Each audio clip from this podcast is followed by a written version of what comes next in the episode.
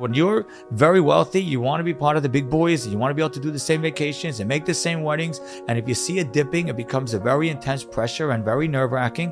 So I, I don't think, I think it, again, it helps when you have some flexibility. But I think once you cross a, thir- a certain threshold, I think it kind of has diminishing returns. Picture this you're driving down the road, and to your right, you see a brand new house popped up in the neighborhood. The house is probably worth $5 million. The lawn is massive. They're paying their gardener no less than $40,000 a year. There's about seven different entrances into the home. You can't even see them all because they're actually four different lots combined into one, and you are jealous. Well, that's normal. Rabbi Joey Haber joined us. He was phenomenal. He's going to discuss affluence. He did not hold back. He wants you to rethink how you're currently thinking. Phenomenal, phenomenal. Thank you so much, Rabbi Haber, for coming back into the studio. We had a short but stimulating conversation. It's 38 minutes in full. In addition to some ads, we have a brand new sponsor in the house. I'm actually wearing one of their shirts. More about them in the episode. Thank you, Twillory. And yeah, it's a phenomenal episode. I said that. Now it's your turn to listen and watch. Enjoy. Being a Jew, awesome. Managing personal finances, not so awesome. Welcome to Kosher Money. I'm excited about this particular episode. We have Hachacham. When does someone become a Chacham? I have no idea. Rabbi Joey Haber. How's that? Excited about this because we've watched quite a few of your videos online and I think you have a message. And this is an episode about money, right? We talk about budgeting, investing, and savings and affluence and this and that. But I'm sure from your viewpoint, you're seeing things that we probably haven't covered in a particular episode. So I'm excited to hear what what are you seeing out there as it relates to money, the challenges, and the opportunity. I find that like our uh, uh, being a frum Jew, there's sort of so much. There's there's so it's such a broad topic because you have so many challenges. Yet on the other hand, as a Torah Jew, we don't want to be about money, mm-hmm. and we want to be about spirituality and ruchaniyut and purpose. And then at the same time, our cost of living is ridiculous across mm-hmm. the whole scope of, of orthodoxy. And there's pretty much why it's ridiculously high is for a few reasons. A, we all need to live together because we need to live near shuls. So, which automatically, by definition, makes the cost of the housing and real estate go up. Kosher food is expensive, and we send to yeshivas, which is tuition, which is high. So those three things automatically make the cost uh, very high. And then add to that the fact that we have um, Shabbat and we have weekdays, so you have different clothing, and we're invited to so many different occasions, which requires us to spend more on those occasions. It just all of it together becomes an intense topic. So it's a it's intense in regards to the struggle that so many people have. It's intense in regards to the opportunity that so many people have, and the fact that we're all living together. So I feel like the topic is incredibly broad. Do you find that some of it is self inflicted? That if we were to take a good hard look at everything, that we can ease up some of that stress because we're purchasing things that aren't necessarily necessary? Do I think some of it is self inflicted? I would say no. No. I would say that a lot of it is that our base is high. Mm-hmm. That means you could live in the middle of America, you could live in Kentucky, and you might be able to live easily on 50 grand. So it's wonderful. You can live that way. We can't. So our start off number is high. So what happens is that because of that, there's a lot of pressure. There's a lot of pressure to reach that number. And once you have a lot of pressure and then you start to earn that kind of money. So if a person earns $200,000, $300,000, don't tell him that he's still supposed to be tight. So now you could call it self inflicted, but if a person out there worked really hard and is earning $300,000 and now you tell him he, now he says, if I'm earning that kind of money, I want to go out for dinner. Don't tell me I can't go out for dinner. Don't tell me I'm supposed to have $300,000 and I'm supposed to act poor. So I think the because our base is high and it takes a lot of pressure in order to get to that base, once you get there, you want to kind of feel like you have some flexibility. And so then you want to feel like you could do some of those nicer things. You want to say it's self inflicted. You want a person to be able to earn $250,000 and still feel like he's living paycheck to check, paycheck. He's not happy about that because the rest of America is living on 50,000 and they feel like they're wealthy when they're at 70 and he is making 250, which is incredibly successful. He wants to feel what success feels like. So you could call it self-inflicted, but I think it's human nature. We find, or at least when we look at the numbers, you have to be in the top two, three percent of income earners in America just to make it by as an Orthodox Jew. So there's a lot of merit to what you're saying when you look at the numbers. It's it's astronomical. I think a lot of people when they get married, they don't realize, you know, maybe they're getting support or things like It's that. It's a good thing that they don't realize. They don't. Yeah. well, If they all realized what the cost was going to be, we'd have a lot of problems with people getting married. You know, when you're talking about when I got married, I learned in Lakewood, Right. okay, in BMG, we, you know, we made eighty dollars a week. I, I bought a house in Forest Park. You know, Lakewood, Lakewood Right, yeah, has the yeah. area Forest Park. So back then, um, most of Lakewood was around the yeshiva. So there was this other side of the lake.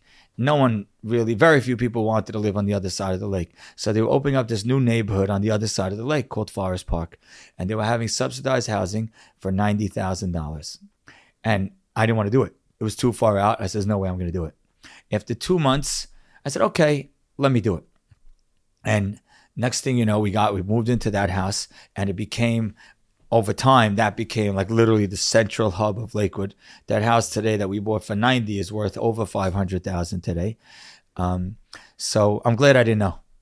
Because I think if we knew, if we understood it all, we'd be we'd be so intimidated. And I wish less fewer people knew. So let's talk about that. So growing up, children, how much should they know? How much should they not know? What What are you seeing out there in terms of raising children as it relates to money? Because when they go to school, they see certain things. They they, they have pressures the same way adults have pressures. It's it's a real life. So at some point, they start realizing. So I think it's really tough. I, I don't know, have a very clear answer to that. I know that I grew up not really knowing. I grew up in a simple neighborhood and in Deal, New Jersey. And so you think Deal is very affluent. Mm-hmm. That's in the summer. In the winter, a re- it's a really, I live in a simple block and, and we didn't know much. And I kind of feel like it helped because we weren't we weren't like thrust into it right away. So I think it would be better if kids didn't realize right away. And then as it gets closer, I think they need to understand it more. But the reality of our community is that we're living on miracles.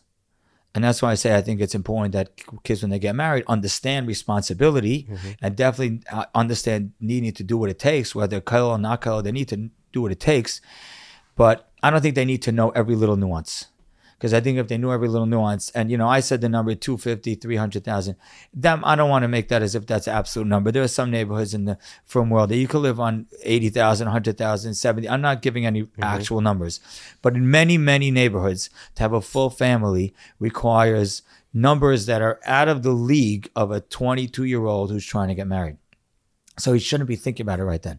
Because, you know, on the last night of Hanukkah, I make these little videos sometimes. Mm-hmm. So on the last night of Hanukkah, I made a little video and I stood in front of the menorah and I said, I said, I was speaking mainly to the Syrian community. I said to every young adult who's who's afraid to get married, I said, I need you to look at those candles. You see how we celebrate on Hanukkah, we celebrate that one jug of oil lasted for eight nights. I see, one of the reality? When you get married and you when you're about to date, a lot of you are resistant because you think about the cost of tuition and the cost of housing and the cost of food and the cost of clothing and everything that you put it together and you're like, how am I gonna do this? And then since the Syrian in the Syrian community, you know, it's kind of standard to have a, a high level car and have some housekeeping help and try to go to Deal in the summer. And not everyone does, but a lot of people want to and camp and all that. Like when you put it all together, it's really, really high. Mm-hmm. And because of that, a lot of you are afraid to to date. I said, I want you to understand something. You see that miracle? The miracle of the lights? That miracle has nothing on what we've done. Our community is a community of people that are all immigrants. Either you're, you're an immigrant, your parents are immigrant, your grandparents are immigrant, your great grandparents are immigrant. Go look up the average salary of immigrants. I don't know, it might be 30,000, 45,000, whatever the number is. I said, all of us, None of us make sense. Your father doesn't make sense. Your uncle doesn't make sense. Your friend's father doesn't make sense. The house, the car, none of it makes sense. So all of it's a miracle. And the fact that we've gotten here is a miracle. Greater miracle than the miracle of the oil is the miracle of us. And the miracle of us being in this country and being able to buy homes and do whatever our lifestyle is, the whole thing is a miracle. So don't, you're scared because you're trying to dot every I and slash every T and figure it out every nuance. It doesn't work that way. Because if you would go and interview your uncle, who you think is doing very well, and you would say to him, "What did it feel like when you get married? When he got married?" and he would tell you, "You know what? The truth is, I was selling a few things. I had no idea where it was going to come from, and then a miracle happened." And that's how it works. So I don't want you to know that much when you're getting started. I just want you to have the right mentality. If you're getting married, I want you to be focused. I want you to have a strong eth- work ethic. I want you to take responsibility. And if you have that, and you're real, you'll, as the numbers grow and the needs grow, you'll hopefully you'll see some of those miracles. But we're all the miracles. Even the one of us that are struggling is a miracle because none of it makes sense. So the miracle of the lights is a small miracle compared to the miracle of us in this country. Wow. We'll be right back to this week's episode, but first, we have a new sponsor. And before I tell you who it is, I want to tell you that it's no secret. I'm not a good dresser. I look schlumpy. My hair sometimes disheveled, many times actually. And I haven't bought clothing in years. And while that's economical, I also want to look good. You can ask my mother. Clothing is not my forte. I'm also price conscientious, right? I don't want to buy something that A won't last, and I also don't want to buy something that is too expensive. And I am not interested in spending my hard earned money on dry cleaners. And that's why I'm excited to announce our newest sponsor. And let me show you this really cool intro transition. If you're watching on video, here we go. Guys, you got to look at this. If you're listening on the episode and you're not watching, you're missing a live presentation of this new shirt from Twillory. Check this out. When I go like this, there is this magical stretch material. It feels amazing, right? Now, I do have to lose a little bit of weight, and I went with a size lower rather than bigger for good reason, and it feels right. It feels like I'm actually muscular. I feel clean. I feel good. And I'm excited about it because we're moving into the summer months and we're going to have polos. I'm going to look fly, okay? You're going to see a new Eli Langer. No more schlump ma. You're going to see someone bedazzled in Twillory. Now, I have a promo code, okay? If you visit twillory.com slash kosher money, I'm going to get you $18 off. And get this the promo code CHAI, C H A I, okay? $18 off your sale. Description, check it out. All the details, $18 off your purchase. First time if you've purchased Twillory, then you don't get this promo code, but you've already gotten the benefits. But you really got to check it out. Feel that, Yaakov? You hear that? Zero you hear zero. It just feels good. Okay? So I am a big fan of Twillory. I've gotten their clothing before, but here and there. I wasn't a dresser. But now I'm a dresser. Now I feel good. You're gonna see me walking down the street. You're like, hey, is that Langer? Oh no, he's dressed too good. Oh my gosh, it's Langer. Twillory.com slash kosher money. Use promo code CHAI. Then they'll know that we pushed you there and you're going to thank us. Enjoy. Now back to this week's episode. I want to talk about affluence, right? It's almost like a double edged sword because it can provide tremendous opportunity, but it has challenges, right? And I think people who are struggling think that people who are affluent have it all made, but really there are tests and unique challenges as it relates to affluence. So I'm sure you've seen a lot of affluence out there what comes to mind? What what what, so what are those give you a thought on this? What you just said. You know, I was once went on a bar mitzvah trip to Israel, and a lot of the members of the trip were pretty affluent. And one person told me, he says, "I I want to tell you what I tell my son." And I thought the lesson was so good. This might have been six or seven years ago, but I still remember it vividly. He said, "I tell my son, you know, in some of the communities, there's some a lot of wealth." I said, "Look at the houses. You see the houses? looks fantastic, right? And in your mind, you're, you're imagining all kinds of things. Wow, this person must be so happy. Life is so unbelievable. He says, when you look at a house, all you know about them is their house. You know nothing about what's happening inside of the house. You don't know the relationship the mother and father have.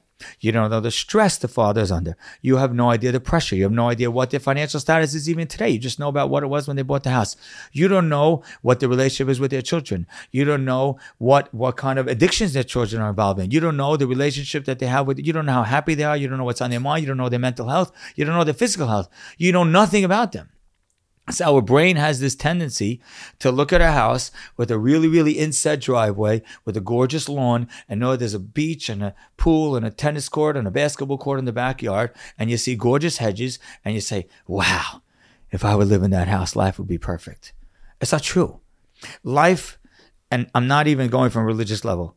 And I made up this number a few weeks ago, and you might disagree with my number. But in order to have a happy life, you probably need 15 things and you'll tell me if you agree with my things. Go ahead. Um, number one, you want to be healthy. Number two, you want to live a long life. You could be healthy and not live long. You could live long and not be healthy. Number three is you want your family members to be healthy because if you're healthy and you have a fam- close family member that's not, then your life isn't so good. That's one, two, and three. Number four is you want to have a good job. Number five, which is not necessarily number four, is you want to have a good income. So far, you agree with the first five? Yeah, go ahead. Good. Number six, you want to be married. You want to have a spouse. Number seven, which again is not necessarily linked to number six, is you want to like that spouse. Correct? Not automatically did it go hand in hand. Number eight is you want to have children. Number nine, you want to have good children. Number 10, you want to have good children that you get along with. Again, those three things are not automatically go together. So we gave you three in regards to health, two in regards to income, two in regards to spouse, and three in regards to children. That's 10 things.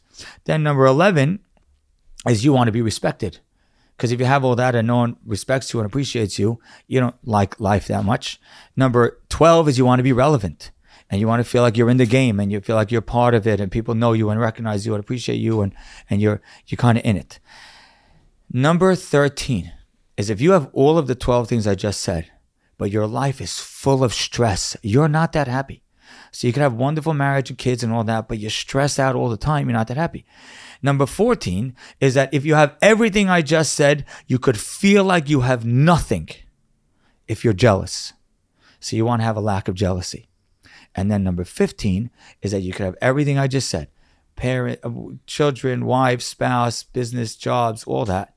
But if you don't have peace, peace with your brothers, peace with your neighbors, peace in your, within your business, then you also, life is brutal. So I just gave you 15 things that every single person wants to have. When I see the outside of your house with the pretty lights reflecting off of your long windows and your gorgeous doors, all I know is maybe the answer to one of those things. I don't know anything else. So I think like affluence to some degree and is a fraud because you know one piece of the story. You don't know the whole story. I was waiting for number 16 being a massive car. Just a beautiful, you know, like once we get it from the needs to the wants. I thought we're not only talking to Syrians. Yeah. Okay, go. Um, so that's very interesting. I mean, a lot of people don't think that through. They see someone with a nice car, nice house, they think happy, right? Correct. And, and as much as we say it and cover it, and people hear it throughout their youth, money does not make you happy. I do think that money contributes to happiness. Contributes. And I'll say this. Um, if you ask me, the sweet spot is comfortable. Meaning that if a person can't pay any of their bills, it's very hard to be relaxed and calm and happy. When you look at a gas bill and you feel like they're going to turn off your gas, or the school is calling you about the tuition and driving you crazy, um, it's difficult and it definitely affects your happiness. So I think being comfortable, and in fact, I think there was a study somewhere, maybe in the New York Times years ago, that said like seventy thousand dollars, up to seventy thousand dollars a year, contributed to happiness. Now that's not for a religious Orthodox Jew. Our number is probably higher, but up to seventy thousand dollars, they found you know it's going from fifty to 60, 60 to seventy contributed to happiness. But then after that, it didn't keep rising. So what happens is once you get past comfortable, you say, okay, wow. So if I'm comfortable and I have some flexibility, so having more flexibility is going to be great. But that's not true because once you become extremely wealthy, then there's a tremendous amount of pressure that comes along with that. Because now all of a sudden, you know, if one person is worrying about how am I going to pay my $372 gas bill, it's pressure. But if another person is worried about my real my building in, in Manhattan, the city, going down from $200 million to $100 million, that's a hundred million dollar loss. that pressure is so much more intense. $372, you're going to figure out how to get it somewhere or another. Losing $100 million is, is a wild pressure. So I think, uh, uh, you know, the strong affluence that even though it looks great because you go on vacations and private jets and all that, I think there's a tremendous amount of pressure that's associated with it. And I, I think that that almost takes away from the happiness. I'll give you a little example. There's a doctor um, that a lot of us use in the Syrian community in Brooklyn. His name is Dr. Fariwa. He's just he's the most wonderful man in the world. He's working. I don't know if I have a person work as hard. He's like from 3 a.m. till 1 a.m. every single day, nonstop. I'm not exaggerating. Runs home, eats, sleeps for an Uh, hour. He sleeps a couple hours and then he's back in the office. Oh, I'm really not exaggerating. Maybe it's 4 a.m. and 1 a.m. Mm-hmm. So maybe he sleeps for two and a half hours. The only night he gets sleep is Friday night. Mm. Um, so one time I was in his office and I like to ask these questions a lot because I'm always interested in what's going on with people. And I said to him, I said, Doctor, this is maybe 10 years ago. I said, Do you give out more um, anxiety pills and antidepressant pills than you used to? He says, he says like way more. He says way more, 10 times more. He says, all the wealthy people you know, all your friends, all the wealthy people, they're all on it. And the truth is, thinking about it, I understand. Because if one person just figuring out, can I afford another car or not, it's one pressure. But if another person, I mean, I just read recently, I don't know if this is true, that in 2022, Elon Musk lost $200 billion. He's the first person in the history of the world to lose $200 billion. So think about that for a second. Everyone in America wants to be Elon Musk. He's the man today, right? Him and Jeff Bezos, they are the men. And yet, Elon Musk lost $200 billion. So what do you think his year was like? You think it was a party? Or you think his year was a tremendous amount of pressure? Now, I understand he's still worth well over 100 billion. So you might say, oh, give me his problems. No, it's not true you would you could be able to sleep at night if your net worth was going on. It's also all public and everyone knows. So when you're very wealthy, you want to be part of the big boys. And you want to be able to do the same vacations and make the same weddings. And if you see it dipping, it becomes a very intense pressure and very nerve wracking. So I, I don't think I think it again. It helps when you have some flexibility, but I think once you cross a, thir- a certain threshold, I think it kind of has diminishing returns. Right. Everything in moderation. Right. Too much relevancy. Number 13 Right, on too the much- Uh, Rabbi Haber's Bible over here is uh, too much. But this is very interesting. I think this is the start of a book, possibly. If you ever did want to go in the direction, you can, you know, you have 15 chapters right here. There might be something to it. Wow, it's an interesting one. People That's- are- okay. I like this. Okay. People are going to reach out and say, "Hey, Rabbi Haber does videos. He sends them out. How do how do I get access? Is that just like a private for the kahila? How, how so does that's it a work? good question. I mean, we uh, first of all, every week, well, almost every week, we're on iTorah and Torah Anytime. Okay. It's the same share on both of them. Great. And then um, the truth is, when we put out little videos, I just send them out there. And there's actually in the Syrian community, there's something called SY Alerts, and they post the Oh, video. post it. And I, I think at some point I have to consolidate and put it all under one platform. Uh-huh. And hopefully we'll work on that in the coming months. But right now, it's iTorah and Torah Anytime. They're the easiest way to get it. What's your message to the people that are struggling? Granted, getting $372 for a gas bill is a bit easier than losing or trying to make up $200 billion, but there are people that are not able to make ends meet and they do rely on on charity and gemachs and things like that where putting two pieces together is is, is a struggle for them. And I'm sure you've seen that. So I want to. The truth is, we spoke a lot about affluence, Right. And I think we're speaking when we're talking about affluence, we're talking about maybe five to ten percent, even very comfortable to wealthy, five to ten percent of our communities. Mm-hmm. I think a vast majority are under the struggle category, and I don't know if we spoke about it enough because that's really what most most people that are going to watch this or listen to this are experiencing that where you know they're earning a nice income they're working hard and whatever number they're making again i feel bad that i mentioned the number before whatever their number they're making and within their communities it doesn't do it. So let's say the number is $150000 and that really is a wonderful thing. Um, but it's a wonderful income but it really does if it in his community it could really not work so i think the first thing they need to realize is that a vast majority of our frum community is pro- more in that category than the one we've been talking about till now. And the problem is that the person who's very affluent kind of gets the most attention. So if you live in a community and there's 150 gorgeous homes, people recognize those 150 gorgeous homes, but they're not stopping to also appreciate that there's probably 3,000 normal homes. So don't, first thing you need to do is don't think that everyone there is wealthy besides me you need to realize that, you know, when you get stuck in traffic and you know that everyone's in traffic, you kind of get comfortable that everyone's in traffic. This is the way life is supposed to be. Yeah. So if you realize that like a lot of us are in the same category and a lot of the Jewish people, a lot of the from communities in the same category, then I think that automatically makes it somewhat easier. That this is a universal issue. Um, what do we do about it? If that's your next question. I, I think it's hard to really say because I don't can't you know, there's a lot of people would say, you know, people have these lofty ideas like, oh, we should change the tuition crisis, or we should figure out the food crisis or the housing crisis. I've yet to see one person ever move the needle one inch on any of those issues at all. Housing is just no one controls it. We're in a neighborhood. There's a amount, a certain amount of square miles that everyone wants to live in, and there's more people, and there's fewer homes supply and demand, the price goes up. No one's going to make a takana. Houses could not be over three hundred thousand dollars. It's just it's not happening. And the same thing is true with food. It just there's a cost, and and the same thing is true with tuition. Again, a lot of people have tried, and and maybe in neighborhoods that if you don't care about the secular education, or if you don't care, no, if there's a part of the education you don't care about, then maybe it could be cheaper. But if you're from a community that really cares about both secular and Judaic education, then that's it's going to cost a lot. There's no really no way around it. A quick break from this week's episode to tell you about approved funding. You've seen Shmuel Shayowitz here in the studio many times. I am coming back on camera to tell you how phenomenal of a person he is. Yes, he works in the mortgage industry. Yes, approved funding is practically a bank and they cut out the middleman. And if you need a mortgage, he's your go to. But so many people have been reaching out to him. He's now part of the Living Smarter Jewish family, giving advice to people people who may or may not want to get into the real estate game and they have questions about how it works. He's a phenomenal, phenomenal person to have in your Rolodex.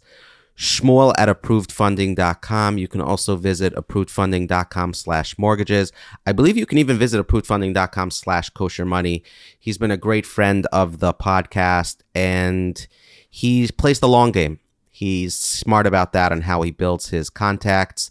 If you are facing a particular financial quandary and you need a resource, you can reach out to him. And he's very, very honest. If he's not able to help you, he'll tell you. He takes the time to speak to people. And he's smart because when you play the long game, you build relationships, and relationships lead to uh, business. And from there, um, bigger and better things await. So I'm excited about this partnership. I think we've done. How many episodes, Yaakov, have we done with Shmuel so far? 20? 30 i don't know. I, I have i've lost uh, track. He spoke at our at our event. We're going to do more events and shmuel will be speaking. Um, really excited. Um, approvedfunding.com slash mortgages. We're going to put his contact in the show notes. Reach out to him. You'll be surprised. And now back to this week's episode. Are there any movements within the Sephardi community for out of town or i know at least with the ashkenazi communities you can move to Cleveland, Cincinnati? So that's a great question. So first of all, there are movements also to address the tuition crisis, mm-hmm. and there are definitely um, a few different, uh, you know, agendas that are working on it. Will they succeed? I don't know. Only time will tell if it's really something that's plausible and doable. And then as far as moving out of the community, there actually is a new thing over the last three, four years. It, really got strong during COVID mm-hmm. that there are young families that are moving to Deal. Now you think Deal is an affluent community. Right. Like I said, in the winter, it's more of an easier way to live. And there's it's spread out, so you can live in certain neighborhoods where the housing is not ridiculous. Um, I think the schools give breaks faster, and the pressure is just lower because you know your, your kids not in a wedding every night. They're not in a school that everyone's trying to keep up with the Joneses. So that has helped a lot of people, and it also allows them. A lot of them really like to be in Deal in the summer. So if they're in Deal in the winter, it allows them to be in Deal in the mm. summer. And there are some people who'd rather give up um, Brooklyn in the winter than give up Deal in the summer. Interesting. So in the Syrian community, yes, people are moving to Deal, and a lot of them are saying that one second the quality of life is incredible because it's calmer. I'm not invited to as many things. I'm not running. I could park my car. I could go home at night and sit in my house, and it's a fairly big house. It doesn't cost as much. Just life is simpler, and they appreciate that one of the reasons we do see a lot of or feel a lot of pressure in our communities is because what you call these classless societies. Classless in the sense that someone who's not Jewish who lives in a particular area is very similar to his neighbor. They they can afford potentially the same things. There's a reason they all live together. In our communities, given our needs uh, for proximity to a synagogue, where you know you can have one person who's making a million dollars a year, and then you can his next door neighbor might be making 150 thousand, and thereby you know what they can afford is different. When you when you think Well, about just to stop Yeah. you. Do you realize that we just called someone who's making one hundred fifty thousand dollars as if he's in the lower Right, end? right. That is like it's so unfair Right. because you think about so many people out there that are making 50, 60, 70 and it's also a struggle. So it's it's just unbelievable Right. how, you know, when you talk the lower end, you gave a person on the lower end someone who anywhere else outside of our square blocks Right. Would be a wealthy man. Right. He'd be coming back to his high school graduation with his attaché case and his one and a half suits and his a picture with his wife and his kid, one and a half kids and a dog and be so proud of himself. Like he is the success of the class. And here you used him as an example of the lower Right. end. So that's sort of what we're dealing with. So yes, I think the fact that we have a classless society, well, I don't like the way that sounds. yeah, right. Classless, we're classless. when you classy first said it in the intro I call, know. I, was like, wait, I, we, we're pretty classy. Yeah, we're classy. So I think, but the idea of the fact that we have a society where everyone lives together is a beautiful thing, but a difficult thing. And and almost every religious Orthodox neighborhood is like that. Um, I think it's beautiful because it's important that you know you don't want the kids who have affluence to be too uppity and too cool, and you don't want the kids that are struggling to feel like to be too distant. And and the beauty of our community from a financial standpoint, again, there's so much other beauty about our community in terms of purpose and value and ruchaniyut and Torah. Mean, so that's the real beauty. But the beauty of our community, even in terms of re- regards to money, is the fact that there's so much opportunity and that no kid is stuck. And I think one of the miracles I told you before that it's a miracle where where so many of us have gotten to. One of the miracles is the fact that we're so close to each other. So if you take a random kid in Omaha, how many people does he know? Yet if you take a random kid in our community, they're well connected to a lot of people that could help them really succeed. So if you look at our community, the Syrian community, a lot of the success has happened through, uh, you know, through just my uncle gave me a job. He started me off, and then I went to someone else's community. And then I opened up my own division, and then I went out on my own. And not not not everyone's going into their father's business. That whole thing is a myth. That's uh, 30 years old of not being there really anymore. Once upon a time, we all had it. Now almost no one does. Um, but the, even though I did, I went to my father. My father's a rav, and I became a rav. So I guess I went into my father's business. But most of us, um, don't do that. And but you're still connected to people who can give you a lead, who can give you a head start, who can give you a chance. And I think that's what enables. That's part of the miracle of how we've gotten here. So I think the fact that we live together is a is a beracha. It's a beautiful thing. It allows those that have more to understand those that have less, those that have less to appreciate those that have more, to enjoy each other's company. So I think there's a lot of fantastic things, but it does create a pressure. So I would say the first thing is a kid needs to realize that when you're raising your children, they need to realize that a nothing stays this way forever. So don't think that just because you can't afford it now, it means you're never going to be able to afford it. In fact, um, we read in the parasha a little while ago that Yaakov Avinu, excuse me, Yosef sent to his father Yaakov um, agalot wagons. So Rashi says, why did he send wagons to his father? To show him, to remind him of the last thing that they were learning. The Shem MiShmuel says something different. He says he's sending his father wagons to send a message to his father. I got it. Because you know I got it?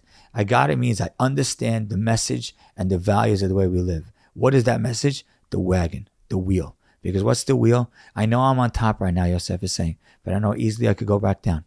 And I'm never getting too high. And the same thing, we're now going down to Egypt. We're going to go into exile. This is not good. We're going down. But like a wheel, it's going to go right back up. So the message of the agalot is the wheels, the wagons, and the wheels of the wagon.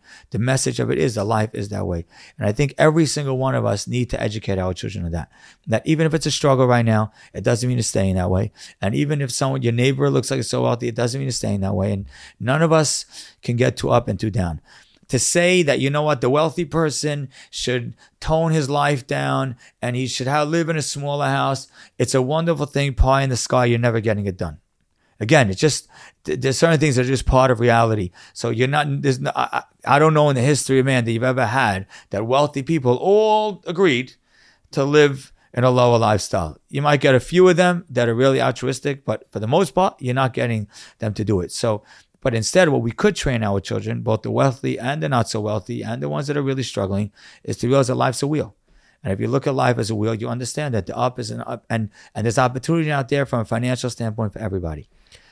You talk about the the person making a million dollars, and for all we know, half of it's going straight to charity. There's a tremendous amount of charity being given, and if someone is to give a half of his net worth to charity every year, you know, is there is there a halacha against living on the rest of the money somewhat lavishly, right? Like, I think we shouldn't necessarily look at those who are wealthy as as if they're holding on to that money. I We're- I just want so I want to cut what you're saying right out and just say this: you don't know anything about what that person is doing. What he's doing with his money, what he's not doing with his money, what his reason is, what his purpose is. The whole conversation, I don't mean to say it like that Go but I'm saying the whole conversation of he's doing this with his money, he's not doing that with his money. I don't know what's justified what's not. And ev- any person who's struggling say, well, if I had that kind of money, I'd be so much more modest with it. Sure. Mm-hmm. Because you know what happens when a person is successful? It, again, it's human nature, and we shouldn't be this way. But when a person is successful, they're like they kind of like people to know about it, and that's just how it is. And anything, and if, if you're if you're successful in in, in you know in, in, chesed, you like people to know that you do a lot of chesed. And if you're successful in having raising wonderful children, you like people to know about your wonderful children. So when a person is successful, they they're kind of proud of their success. So uh, it's just human nature is to to be a little bit I don't want to call it boastful, but to be proud. And as a being, I could do it, and why should I really not do it? And even if I build a smaller house, it's not the next guy's still not going to build a smaller house. So again, there are some people that are really good at this, and it's so inspiring and it's so wonderful that there are people that are really modest. I remember going to a person who's clearly a very wealthy person and probably, and I went to his son's bar mitzvah and it was so simple. This man has given money to other people to make a bar mitzvah with charity that was nicer than the one he made for his own son. Wow. And I thought that was incredible. But most people aren't like that. And hard. don't. And in life, you could bang your head against the wall and say what everyone should do. Tuition should be less. Housing should be less. People shouldn't be so proud, and people shouldn't be egotistical. You could bang your head against the wall and frustrate yourself from now to the rest of your life, or you could just kind of find the answer and find the door of where what you can do about it for your own lifestyle and focus on that. We'll be right back to our episode of Kosher Money. But first, Colel Chabad. You've heard about them. They've been around since the 1700s. If you go to the Kosel, if you go to the Kotel, if you go to the Western Wall and turn around, someone actually sent me a photo this week of their, I believe it's a soup kitchen that you see. Um, it says Colel Chabad. And then he went somewhere else. He saw another sign of Colel Chabad. They're everywhere. They're across Israel and they're helping Israel's neediest.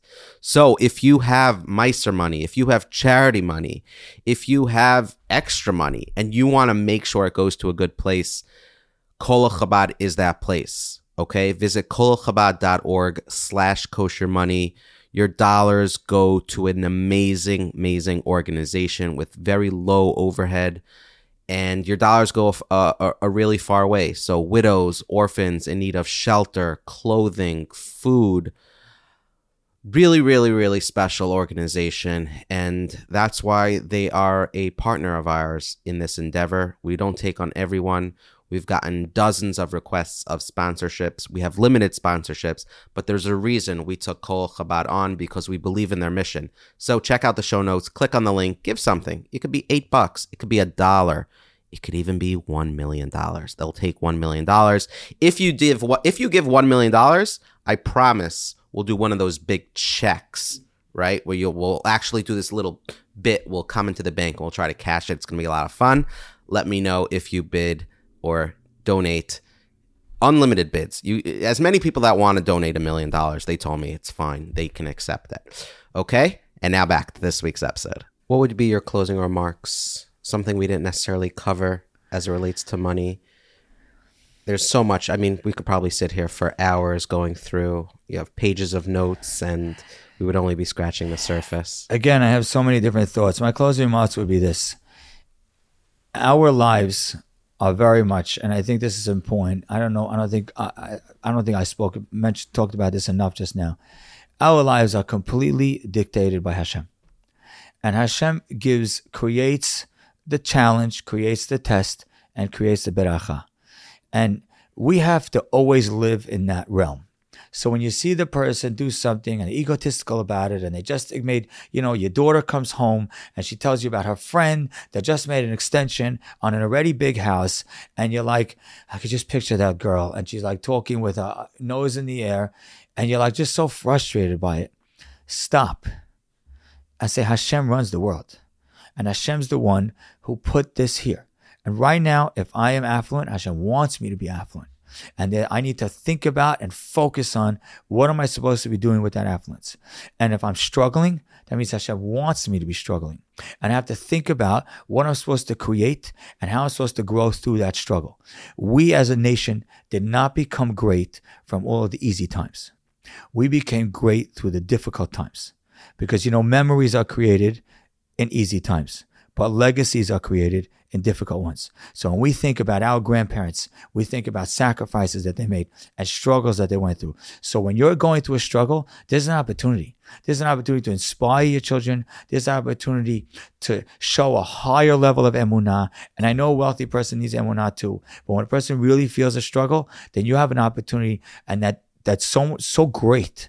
So don't be frustrated about it, even though it's human nature to be. So I don't blame you. But then you, we have to hold catch ourselves and say, one second, Hashem put me right here. And there's something incredible about being right here.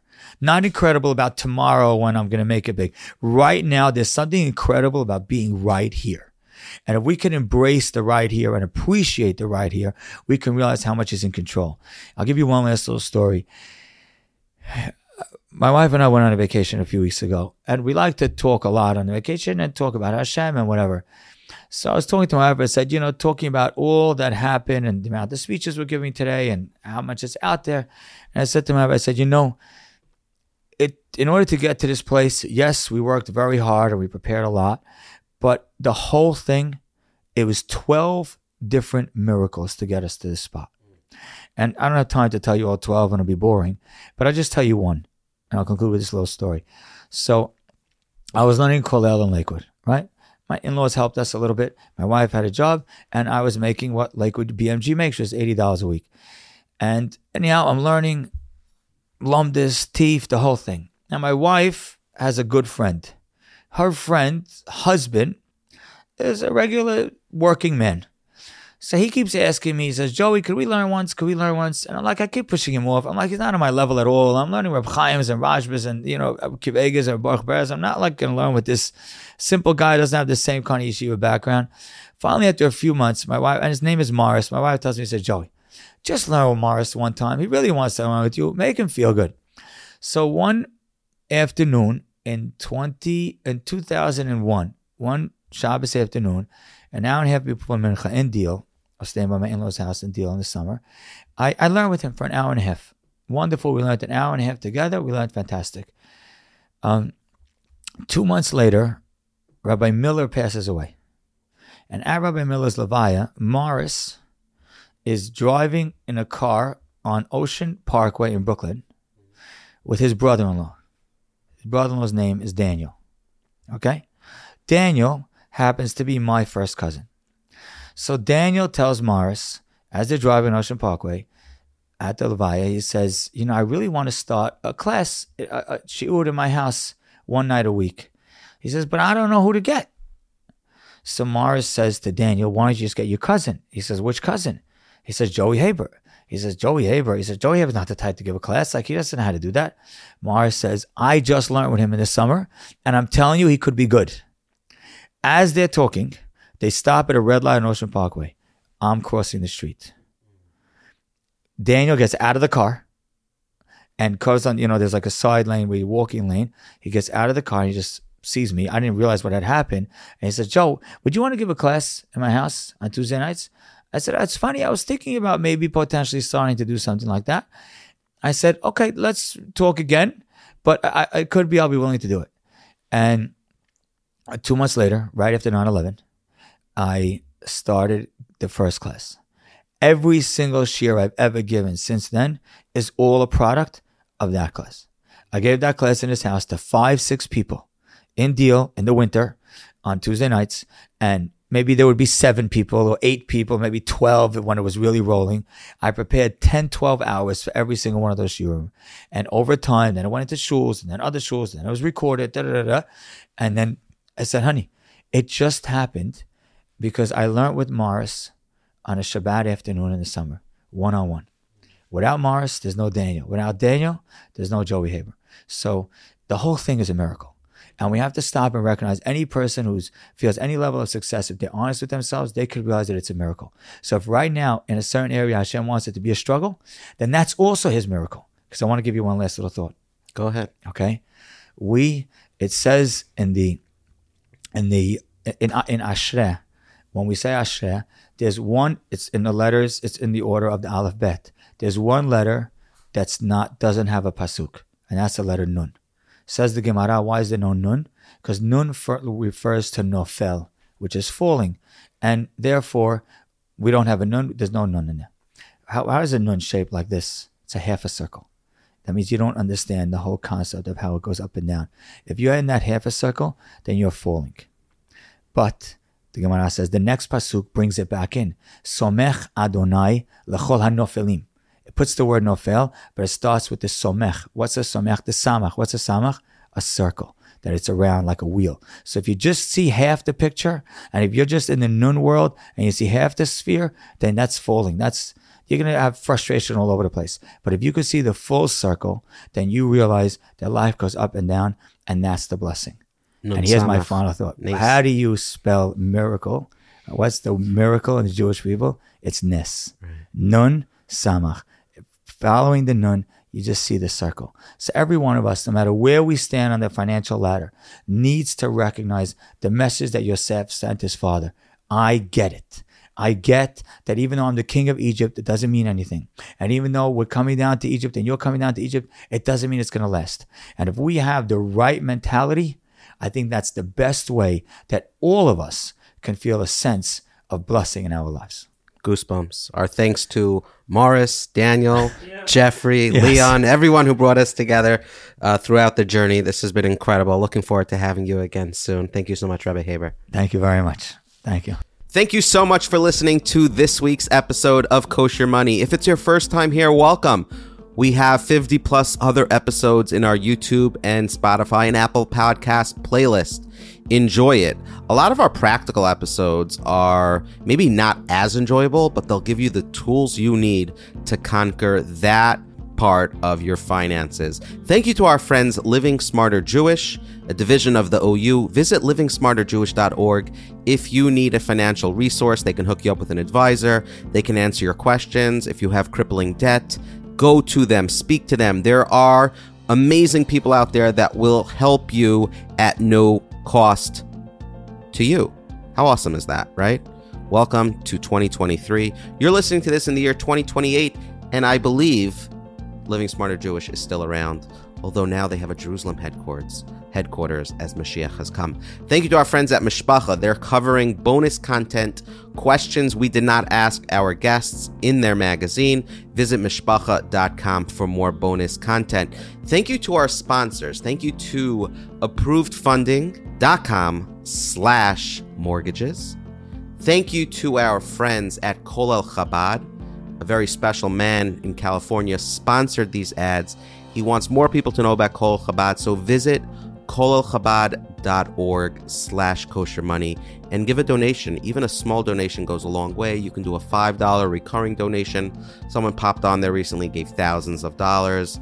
Um, you don't even have to be Jewish. You can sponsor people in need in Israel. They need food, shelter, clothing, regardless of what religion they're in, what color their skin is, um, what their level of religiousness is your money goes to help. They have soup kitchens. They, they provide so much um, for widows and orphans. colelchabad.org slash kosher money. And our newest sponsor, Twillory. I have clothing. I want to show it off. I'm excited about it. You can get $18 off your first purchase at twillory.com slash kosher money. We're going to put the link in the show notes. Okay? Your first purchase of 139 bucks. Subtract 18 off the top because you are a first time purchaser and you're going to be happy. The clothing feels clean, it feels good, it feels the way clothing should be in whatever century we're currently living in. So visit twillory.com slash kosher money. Use the promo code CHAI so they know your friends at Kosher Money sent you. Thank you so much for listening. If it's your first time, subscribe, follow, listen.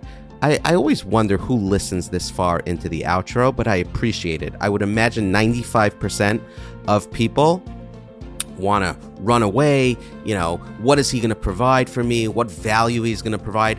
And I'm going to provide value right now. I use this app called Tiller. Okay, it's tillerhq.com. Yeah, I have a referral code, but forget that. You can get a daily email of whatever transactions came across all of your purchases on multiple credit cards in a single email. That's the way I use it. They have other advantages. They have something that will pull all your um, transactions into an Excel file so that you can manage it that way. Really cool. Then there's an app called Rocket Money. It used to be called Truebill. If you have subscriptions and you don't even know what you have, but you want to pull them all together, it will go through your credit cards and tell you which subscriptions you have. You can actually try that out for free. If you need to sit down, you and your wife, you and your husband, or even just you if you're not married, you can visit livingsmarterjewish.org. They will set you up with a financial advisor that will go through your budgeting. The reason I'm giving you these three tips is because you listen to the outro, and I'm going to start doing that. I'm going to start giving you a reason to listen to the outro, more advice. This is not advice. Speak to your financial advisor. I'm done. Yaakov's laughing in the background. Until next week, keep your money kosher. I'm Eli Langer, and I'm out. Living L'chaim.